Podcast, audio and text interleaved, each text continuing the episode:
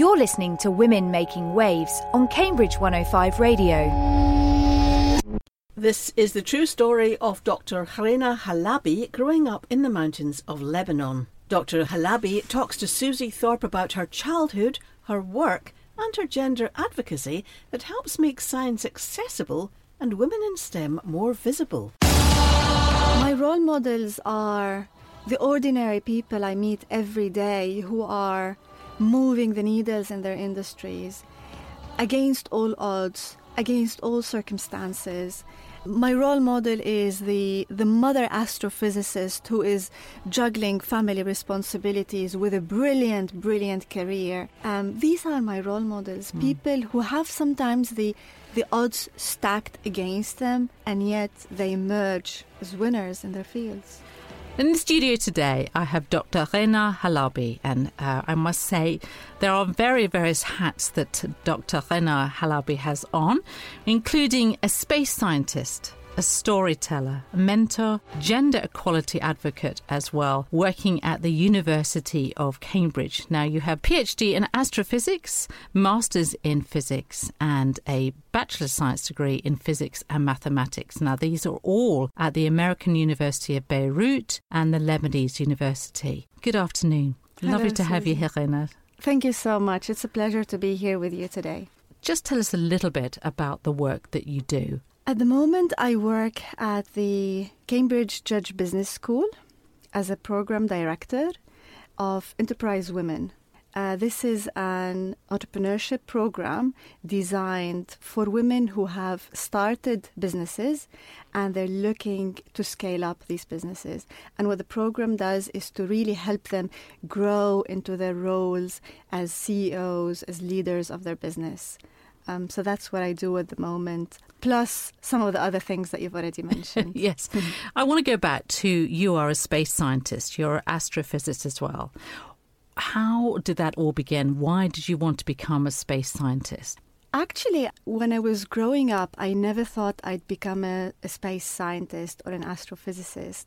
As a kid, I've always been interested in any toy I got. I was always interested in the elect- electronics of it.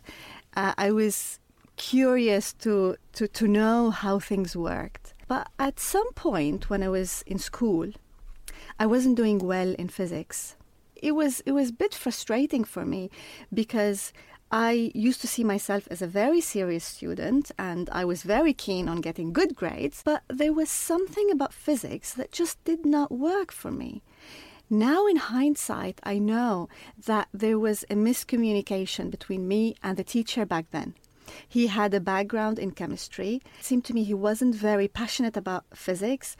And so I wanted to dig deeper. I wanted to ask more questions, but I didn't find that curiosity nourished in his class. And so I sort of drifted away from it.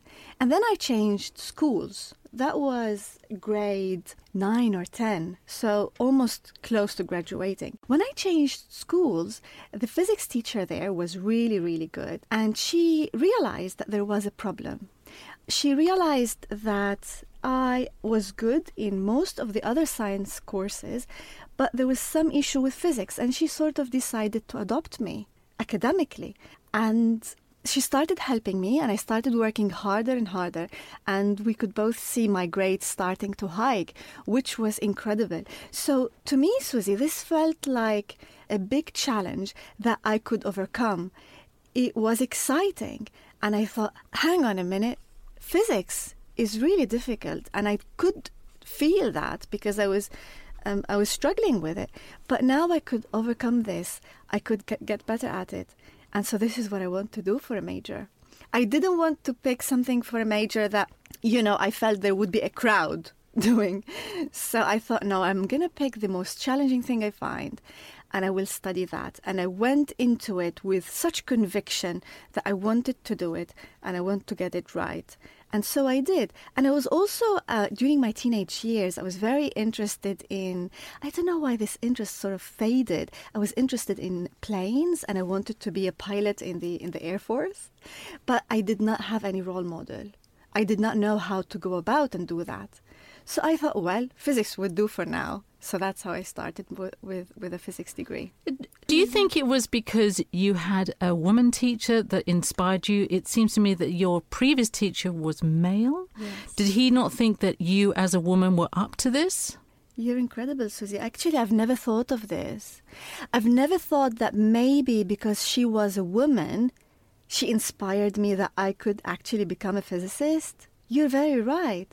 I was very lucky to grow up in a family where I my parents never thought there's anything I couldn't do because I was a girl. Okay. I make a joke, except dating. They weren't okay.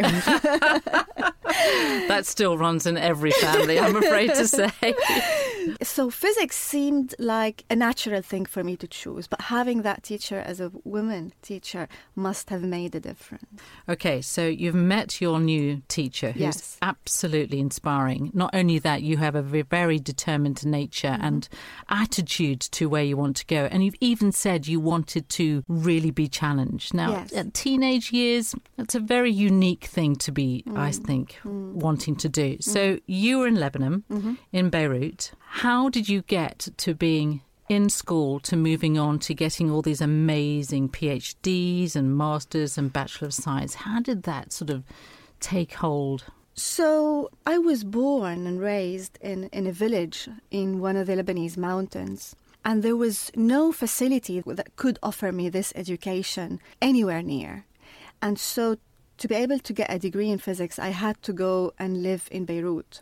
At the beginning, it was a bit difficult to live in Beirut, so I was commuting, and the, the journey was really difficult. So I would get on a bus. It took about two hours to get to the campus, and the campus was at the Lebanese University was being rebuilt, and so there were lots of changes, and could sometimes it looked very messy, and I used to tiptoe around the rubble. Literally, it was soil everywhere because it was being built.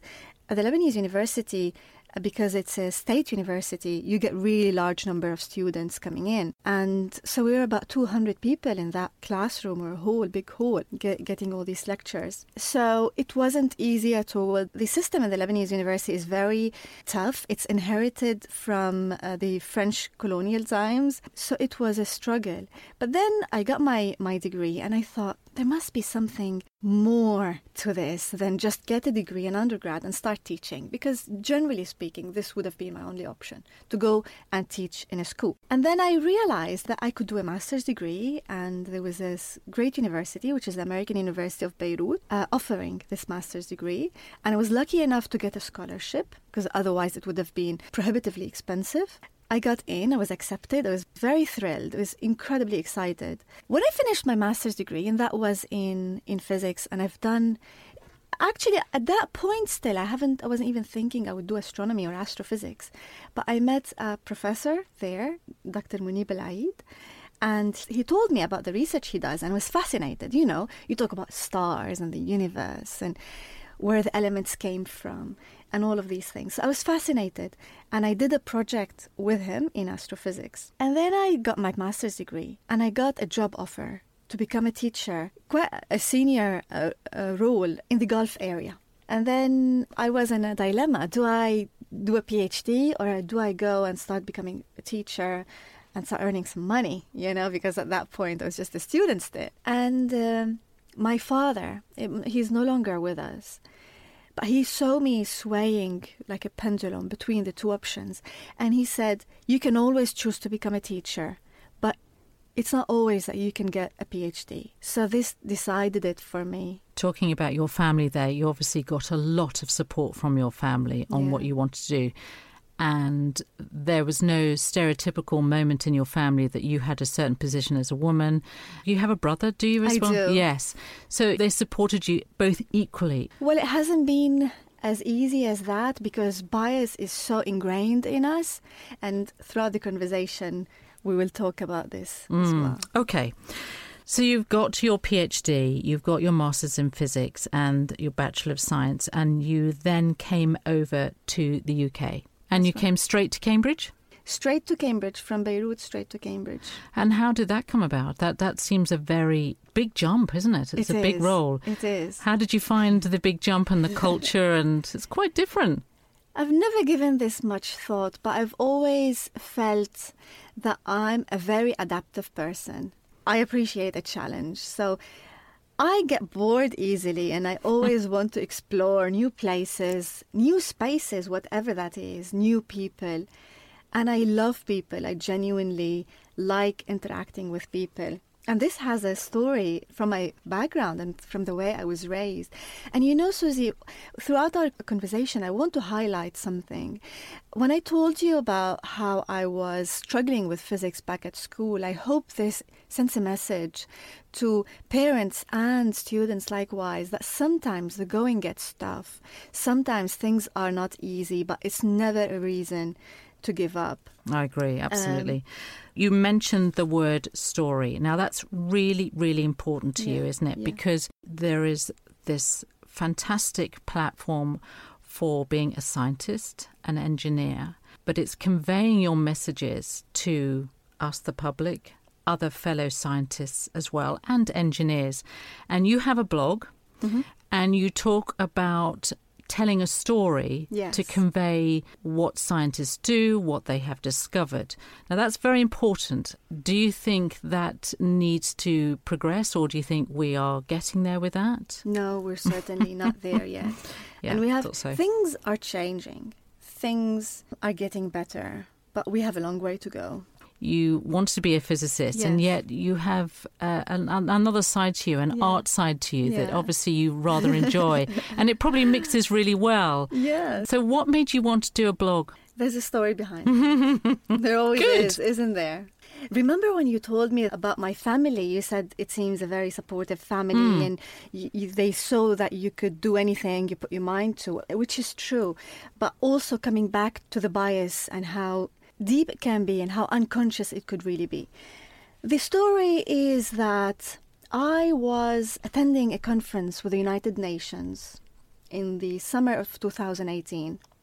And I was there to advise on how to encourage more girls and women into STEM and the space careers. And in the conference was a an exhibition, and one of the exhibitors was the German Space Agency, and they were giving away little cardboard uh, figures of an astronaut. You know, it's just a cardboard figure. You pop the astronaut figure out, and you assemble it into a little astronaut. So I took a couple of those with me, and it happened that I was visiting my family and friends in Lebanon right after that. So we were sitting on my parents' balcony, and I said, Right, so we're gonna play a game. There was about four or five of them. I will give you one each, and we will assemble these little astronauts, which they did. I said, okay, great. Now we have a team of astronauts, and we're gonna go on a mission to Mars. Let's give these astronauts some names, shall we? And they've all picked male names for their astronauts. My mom. I knew you were going to say that actually. My mom. Yeah. Called her astronaut Jad, which is my brother's name, and Jad is a, is a chemist. They are proud of me. They love me so dearly and they support me. But this bias is so deep, they couldn't see me or my gender type as an astronaut, for example. Mm. You know? Yeah, as you say, it's that unconscious bias, yes, isn't it? That yes. that everyone has. And it's so deep. Yeah, very, very deep. And it will change. Mm-hmm. As generations come through. Right. So, this was my calling. You said, Why did you do this blog? Mm. I thought, What can I do to change this. Maybe to them the word astrophysicist is an empty word. Do they know what I work on? Do they know what my research is about? We don't talk much about it. And certainly, if I give a talk, it would be very technical. I mean, my family is scientific. My brother is a chemist and my sister is a biologist. So we've got the, the holy trinity of sciences is, is, um, is, is there. But still, technically, they wouldn't know what I'm talking about. So I thought, I thought that's it. I will start telling stories about what I do. And you know, Susie, stories are very gripping, they're interesting, they hook the attention of the listener, of the reader. And this has always be, been my conviction. I don't want to shake a fist in the face of inequality and say, you are undermining us, we're not being promoted enough. Well, it's true, women are being overlooked in terms of promotion, prizes, awards, all of that. But what we need to do, in my very humble opinion, is that we need to claim this space as ours. We need to have the confidence to tell our stories And this is why She Speaks Science was born. Yes, let's talk about that. You are the founder of the She Speaks Science, an mm-hmm. award winning science storytelling platform. How did this come about? So it started as a platform for me to, to write about my science in ways anybody can understand and relate to. So, one very essential component is that we want to highlight the social relevance of the science. Why does it matter? So I started writing myself, and the, it's worthy to mention here that the vessel through which the stories are told is Shahrazad, the storyteller from A Thousand and One Nights. And then I thought, okay, I'm telling these stories, but I want other great women to tell their stories as well. So I start actively engaging them and seeking them out and asking them to contribute. And the community has grown we have people contributing to the blog from the UK, from the US, from Chile, from Jordan, from Iran. Recently, we had a paper contributed by an Iraqi refugee. She fled the Iraq war and now she's a rocket scientist in the United States. And it's, it's, it's really growing. We have a story coming up in the next few months by an analog astronaut who is German and an analog astronaut is somebody who does experiments, missions which are mock ups of space missions, but on uh, places here on Earth. They're doing amazing work. These women are doing really great work and they're really amazing role models. And coming back to the role model idea, if we are to inspire the next generation to engage in STEM, and we need this. Our societies depend on it. We are a very technological uh, civilization we need more people to engage in STEM. We need to provide role models people can relate to. Mm. Not just American or Canadian, we also want the Nigerian, the Indian, all sorts of role models so that we can inspire the next generation. We've been talking about the teacher who really transformed your whole mm. outlook. Who have been your role models since getting all these qualifications and all this experience? Who I'd like to think that we change our role models mm. and we, mm. we aspire to new, different ideas, but who has been your role models? To be honest with you, Susie, I've never had one person as a role model. My role models are the ordinary people I meet every day who are moving the needles in their industries against all odds against all circumstances. My role model is the, the mother astrophysicist who is juggling family responsibilities with a brilliant, brilliant career. Um, these are my role models, mm. people who have sometimes the odds stacked against them, and yet they emerge as winners in their fields. Want to know the role of a space scientist? Space and stars are mm. a very, very interesting subject, but most of us don't understand it. Mm-hmm. Now, you're telling it through the stories, but could you tell us a little bit now about yes. the space scientist? If you think about an astrophysicist, an astrophysicist can be uh, working on any number of things. It could be stars, it could be planets, it could be galaxies, it could be the material between them, uh, it could be cosmology. So there are many different things a person could uh, study in, in the universe. My specialty is, is stars. I study or have been studying how stars live and die. The interesting things about stars is that you've heard of this, we are made of stars. The elements that make up our bodies, our DNA, our calcium, our you know, our teeth, our blood, they are made in stars in different sorts of environments. Maybe big stars, small stars, dying stars, you know, all sorts. And there are many elements, many of these chemical elements in the universe. We don't know where they come from, what sort of environments create them. And sometimes, if you're looking at a star with a telescope, analyzing its light, sometimes we notice things we do not expect. For example, we think this star is too young to have so little carbon. Just giving you as an example. Mm. Or this star is too old to still have this high amount of something else, magnesium, say. And this makes us revisit our theoretical understanding of how stars evolve and try to improve that theory because you know that you cannot replicate a star in a lab right it's it's impossible and also when you look at a star you can all, only see its its surface but what is happening inside the star remains mostly inaccessible. So we develop theoretical models uh, which we feed into computers that would solve these complicated physics equations for us. and they would produce what we call a model. A model is a snapshot in time of a star of a certain uh, size, of certain properties. And then this is how we study stars, and ho- this is how we make predictions of what a star would do, what our sun would do. So, this is really my research, trying to understand the deep interiors of stars and how that affects what they do on the surface. Looking back through your career so far, has it been a positive moment or an advantage being a woman? It's funny because um, throughout my career, although I realize that other women have been disadvantaged, and I hear lots of stories about these uh, circumstances and these situations. And this is the importance of sharing these stories, really, so the world knows about them. I personally have never felt at a disadvantage being a woman, or at an advantage, particular advantage being a woman in this in this space. I've always been in a room as a person. I've spoken and made sure my voice is heard as a as a person. I've been not, you know, spoken over sometimes, but I never thought, oh, it's because I'm a woman this happened to me. I thought some personality types are like that. So I went on and did my own thing without really paying much attention to my own gender. But then realizing actually just looking around and seeing the numbers, you realize there's a problem. And obviously, I read about the topic a lot and I talked to a lot of women who have started to share their experiences. And I realized that something needs to be done.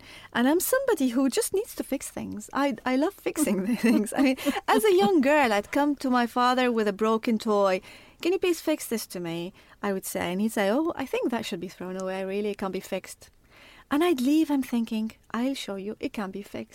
and I'd come back fix, having fixed it. I love fixing things and I love a good challenge. And because this system is broken, we need to fix it. And this is one way of doing it. And I hope it makes some difference. I'd like to ask you, Rena, what do you always find time for? Now, you have an incredibly busy life and you love what you do. But is there something that really stands out that when you walk away from the very important work part of your life, there is is there something that you always find time for? I always find time to go jogging because I wear so many hats and I do many different things. I need to go jogging to just clear my mind out and untangle all the different things that might get tied up in knots in my brain. Unfortunately, I don't don't always find time for myself to, for example, maybe see my friends more or visit my family more. But I try to take care of myself by just taking some time off to go on a walk or to, to go jogging or to do some yoga if that would be luxury sometimes. But I do try to do that.